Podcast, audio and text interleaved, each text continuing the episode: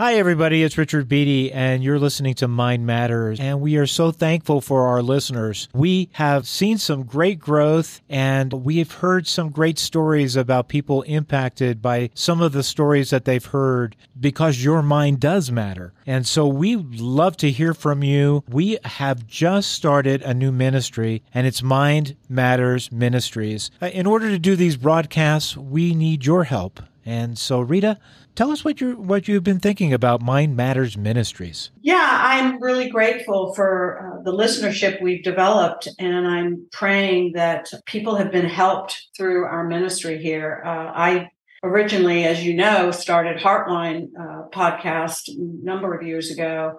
And my heart is the same thing with Mind Matters to provide relevant content to educate, equip, and engage the culture in the awareness of how mental health issues are affecting all of us out there. And we've had some pretty notable guests on the show, and we're going to have some exciting people uh, in the coming year. And so I want to stick to that that mission. Uh, I I just love this idea of people being able to be helped with some of the best minds in the country. Uh, our guests are learned and wise, scholarly people. And so I hope again that you are enjoying this show and if there's anything you'd like us to do, please send us a note, uh, any topic you'd like us to cover. But this show does cost money to run, Richard, as you know with our nonprofit ministry, uh, we'd like to ask you to consider prayerfully giving to Mind Matters Ministry to keep this show on the air. Any amount would help us out. So, with the end of the year coming and a new year approaching, I pray that you would prayerfully consider us. We'd love to hear from you. I'm Richard Beatty. Drop Rita a line at ritaschulte.com. That's S C H U L T E. And as always, we thank you for your support. A mind is a terrible thing to waste. You cannot define yourself in reference to other external coordinates. You must define yourself internally with your relationship with a higher entity. Stop it!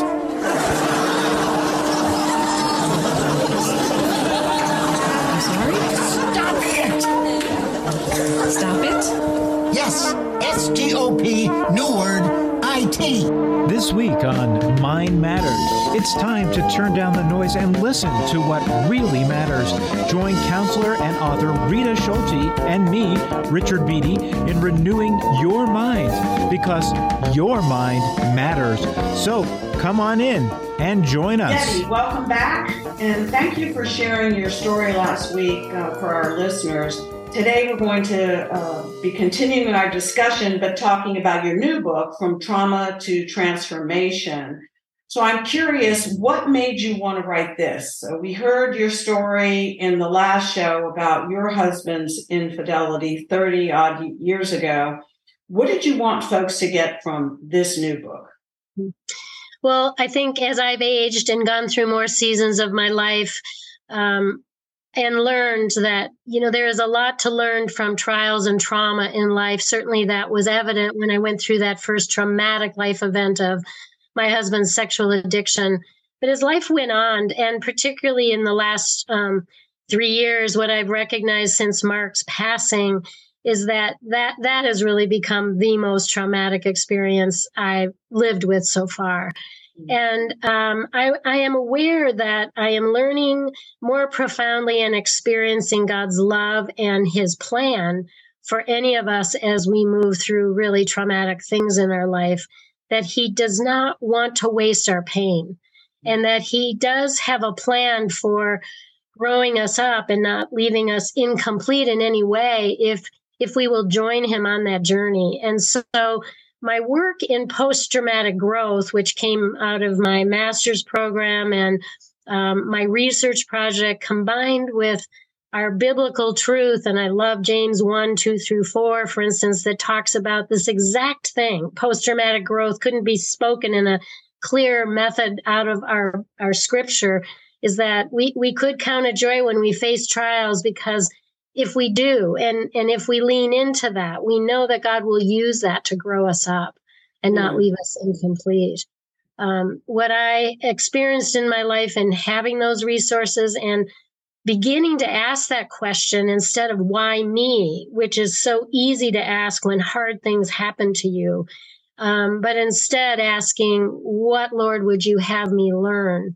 has led me to really counsel in so many different ways with women over uh, particularly the last 20 years. And I've gained just a lot of experience in working with women and helping them on that road to unfocus on the trauma itself eventually to learn what they can learn for themselves and how they can grow and change to really love who they are more, to grow deeper in their relationships, to grow their faith, and to just really know that this hard thing, while I wish I didn't have to deal with that, has led me to a very different life today.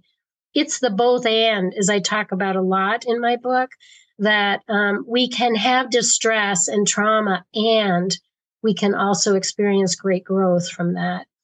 So my book was really an attempt to put a lot of these I call them interventions or little experiences I work with and teach women that I that I counsel um, thinking that if I, I put them in a book, I, I think a lot of people could read these things and, and start to work on a lot of this themselves without having to be in a counseling process. Of course, I, I don't know that it, I would recommend it totally. I think it's always good to have kind of a personal trainer along the way um, to have some feedback. And a lot of it is just real practical stuff in terms of how to how to change your life and grow through anything hard. It doesn't have to be massively traumatic.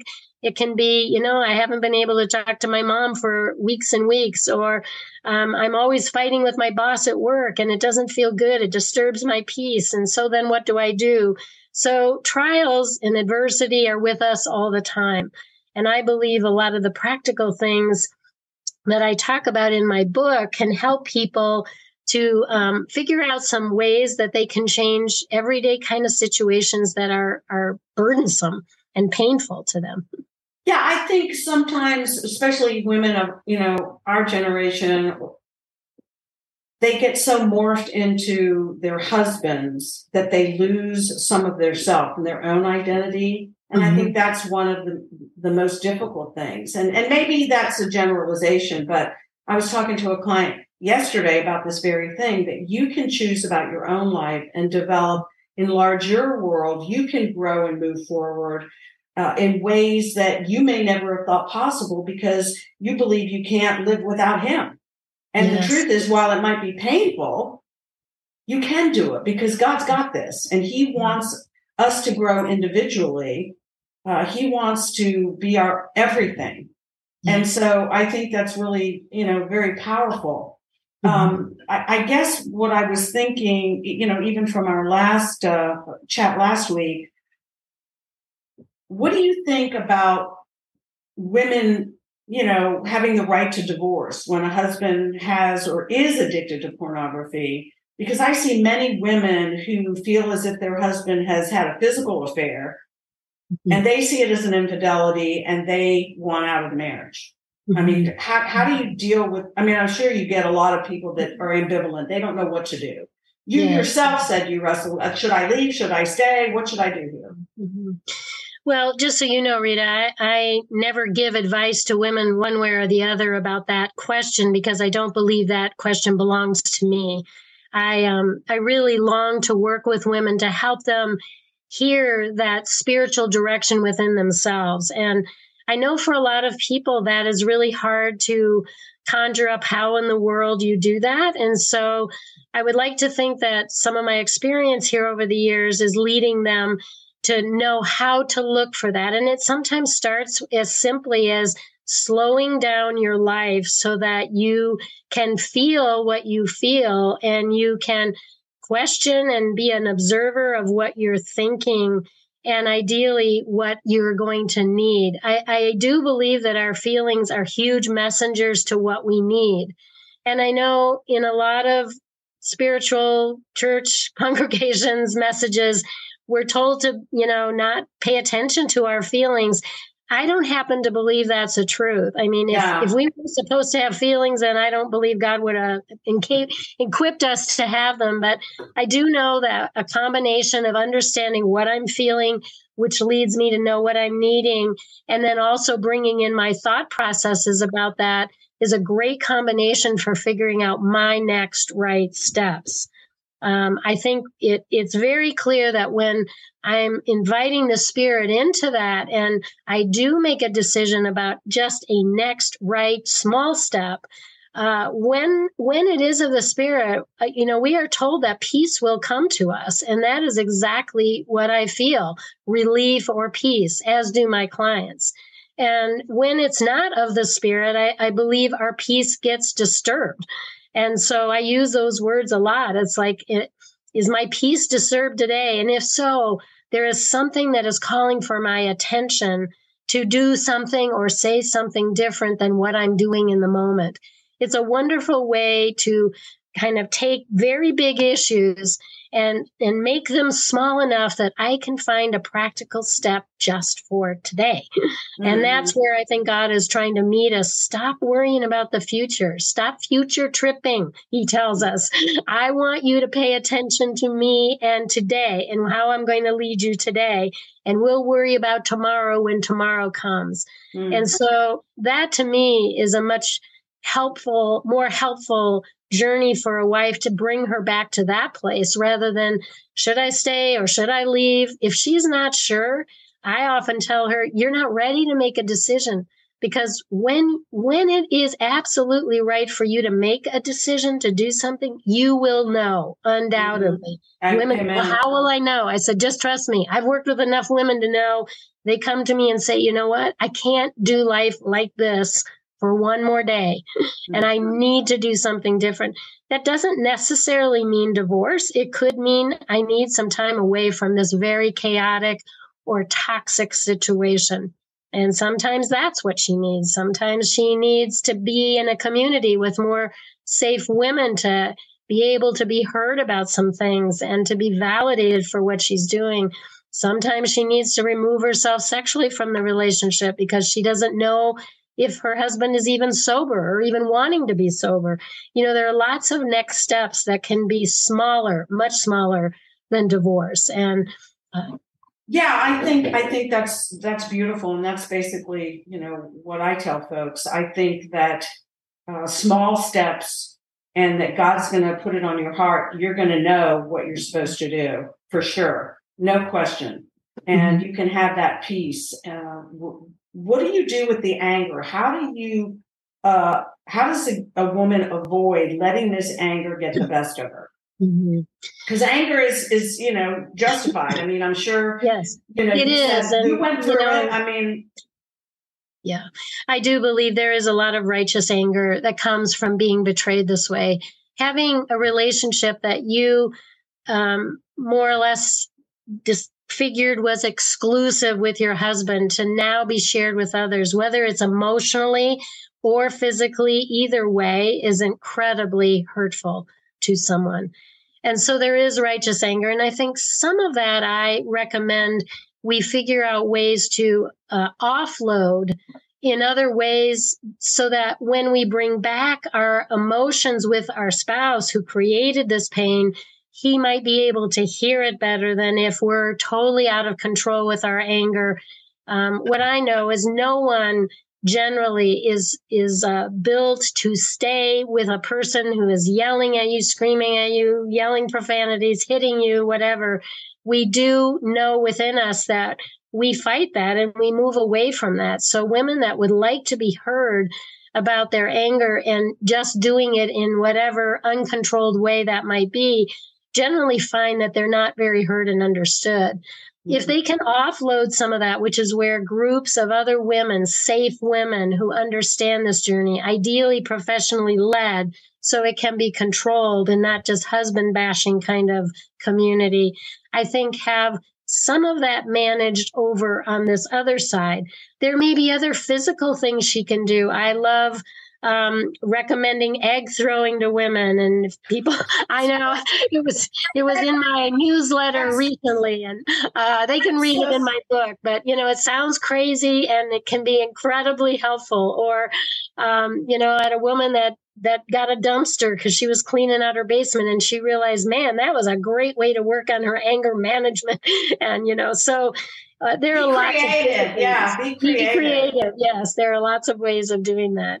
Um, but also, I would say that it's important again to understand that anger is an emotion, and there are needs attached to that. Yeah. And if we can also have the emotion, but understand what I need, um, it could be something like, I need you to admit that you have a problem and you're willing to go after this. I don't want this just to be my problem that I don't like it.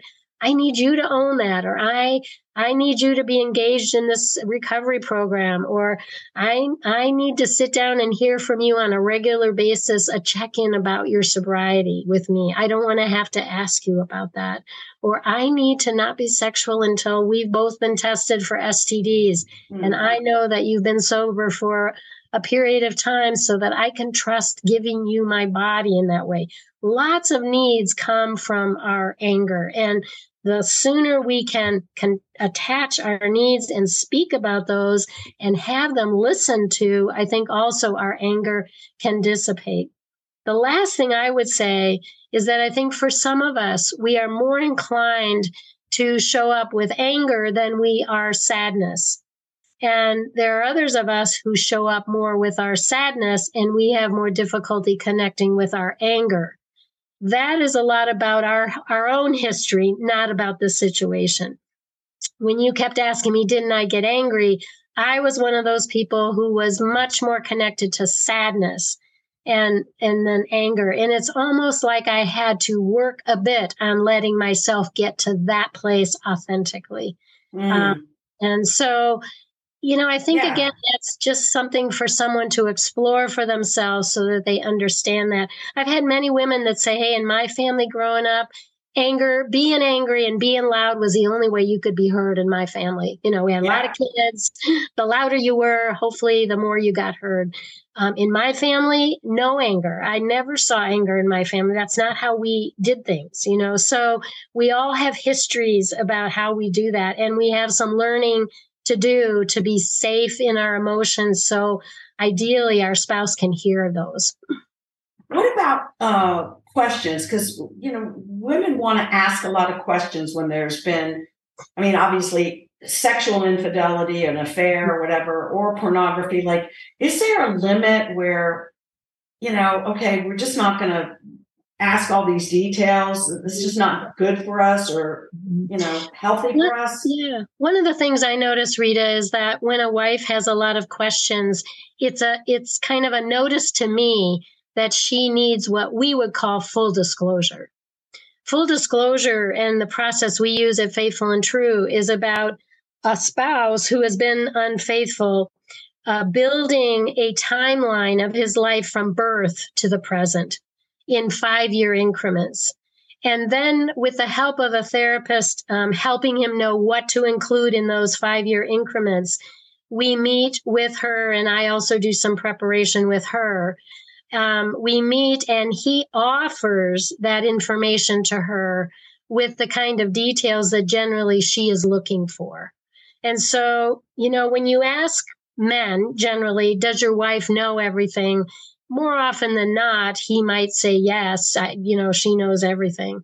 When we do preparation this way with someone, I guarantee you there are more things we're going to want to have him talk about than he feels is necessary.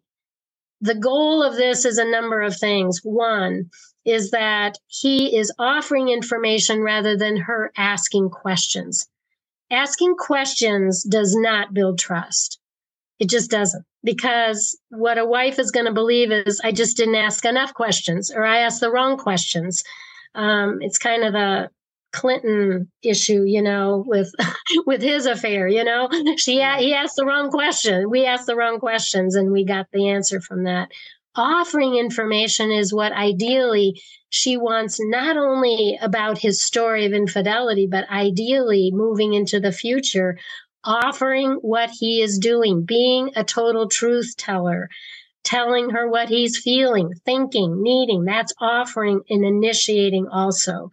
So we do that in a full disclosure process. And um, I believe with her ability to ask questions also at the end of that, in case there are stragglers or there's more information she's needing about something he shared, it gives her an opportunity to to to live in her reality during those years. Now, does that mean she can never ask a question again? We don't believe that that's healthy. Um, we again want to visit if it's like all, too many questions, repetitive questions now and again. That's where support groups or therapy groups become helpful, and a counselor becomes healthy about helpful about why is this happening and is this helpful and how can we manage this in a in a healthy way? Yeah and i think also preparing and helping people with triggers that might you know come down the road because they're going to come. Oh and absolutely. so helping yeah. a client learn you know to self-regulate to understanding yes. what they may be doing to perpetuate a cycle why am i mm-hmm. reacting so strongly to this? You know that's that's my stuff. I've got to be in process you know myself with that Yes, yes. That's really and, important. Yeah, figuring out how to manage triggers is a is a big part of getting well emotionally for any of us.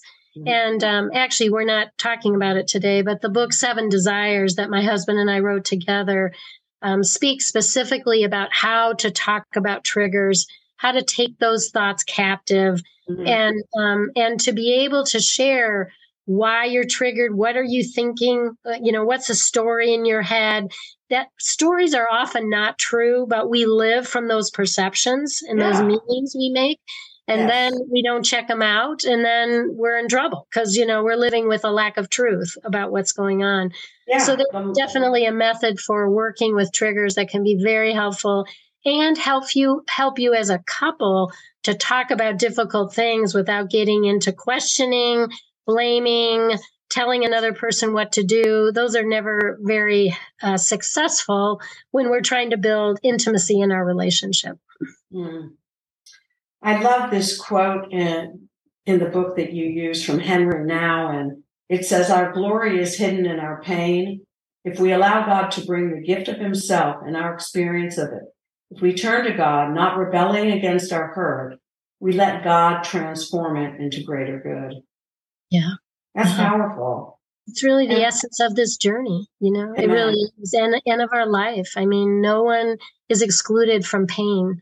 And um, as I said, I, I think um, the the more traumatic things get, and I think that's why writing this book now after losing Mark has led me even into a deeper journey with the Lord.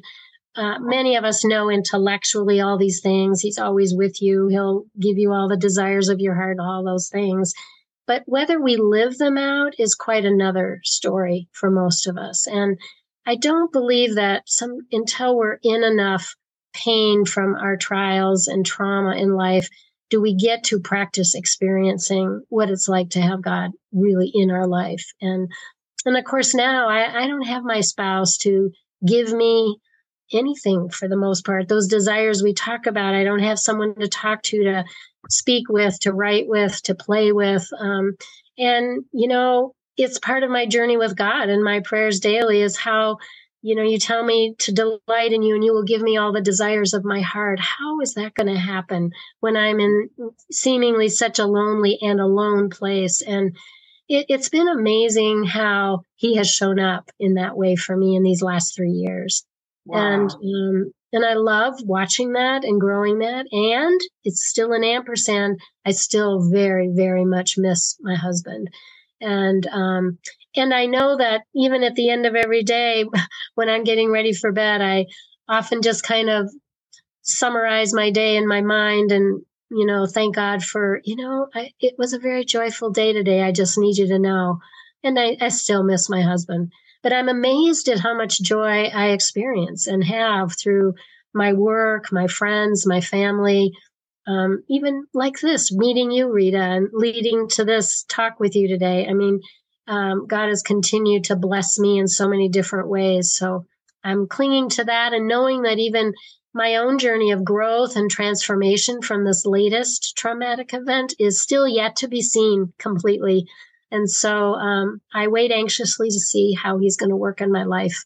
Mm. You're an amazing lady. And hey, we're, we're grateful you stayed, Debbie, mm-hmm. because look at what God has done and birthed, not only in your marriage that was restored, but in the ministry and all the lives you've touched. I mean, it's just such a beautiful example um, you know, of, of what God can do if we open ourselves up and don't get swallowed up by our, our hurt and our pain leading to bitterness. And so, yeah, yeah. just so well, grateful. I appreciate appreciate it, Rita. I, I've often said I think God must have a huge sense of humor because if there was any naive girl who never in my family even talked about sexuality, um, even pregnancy, I remember my cousin one time was pregnant and, you know, we didn't even use that word. It's like, of all people to choose to go, you know, he's not like he chose me to go through it, but he allowed it to happen. Yeah. that, that's kind of funny when I think about it now, looking back. I mean, whoa. Um, I, I it was a, such an eye opener. I knew nothing about anything, so um, there was a lot for me to learn about the world and the pain in the world. And I have just a different filter for people who are struggling, and just you know, there's no judgment about that. What I know too is there's pain that leads everybody to do what they do that's not consistent with the person they want to be. And, so, amen. It, it's so driven by pain and the needs yeah. I love everything you talk about in this book, yeah. Trauma Transformation, of the whole beliefs piece. I'm so big on that because beliefs, what you believe is going to determine how you behave. Yeah. It's going to guide your actions. And so many of the things that people believe, that these men believe, women believe, are lies from the pit of hell. Yeah. So, you know, helping folks. And, and the cool thing about beliefs is they can be changed or they can be modified. Feelings just are what they are, like you said. Yes, but right. we can do something with that. It's just do we Yeah. have that willingness, uh, and are we are we going to trust God, uh, you know, through these dark nights of the soul? Yeah. Yeah. Richard, anything else from you? A question or? No, I'm uh, just sitting here in awe of this conversation. This has just been a wonderful conversation. Uh, it's a hard conversation, uh, and I, I, uh, I think this um, it is. It, it's it's just um, it, it is a conversation though that leads to um, peaceful resolution uh, and and maybe saving a, a lot of marriages out there too. I Amen. hope so. I hope so. That's that's what we want to do for sure. We Well, can- so either of these books, uh, they can get on your website or what, an Amazon. Amazon and bakerpublishingbooks.com. Also, well, they sell my latest book, uh, Zondervan, who is now Harper Collins, published my first book. So um, Amazon Awesome. carries all of them, of course, and our, our bookstore and our website carries them as well. We could Thank do a whole so show on the uh, the publishing today. business and and all the the different things that are happening in in publishing. Yeah, Yes, Yeah. yeah, a lot of changes for sure. for sure. Yeah. Well, thank you again. Thank you for having me today. I, I really appreciate the opportunity to talk with you, Rita. Yeah, I know how busy you are. So God bless you and all you put in your hands to keep it up. Thank you. That was Debbie Laser here on Mind Matters. I'm Richard Beatty, and uh, thank you so much for listening. Please uh, stay in touch. Uh, write to Rita at ritaschulte.com, and uh, you can find some great renewable resources there at uh, ritaschulte.com. That's S C H U L T E. And uh, also, um, very happy to announce that we are starting a new ministry called Mind Matters Ministry.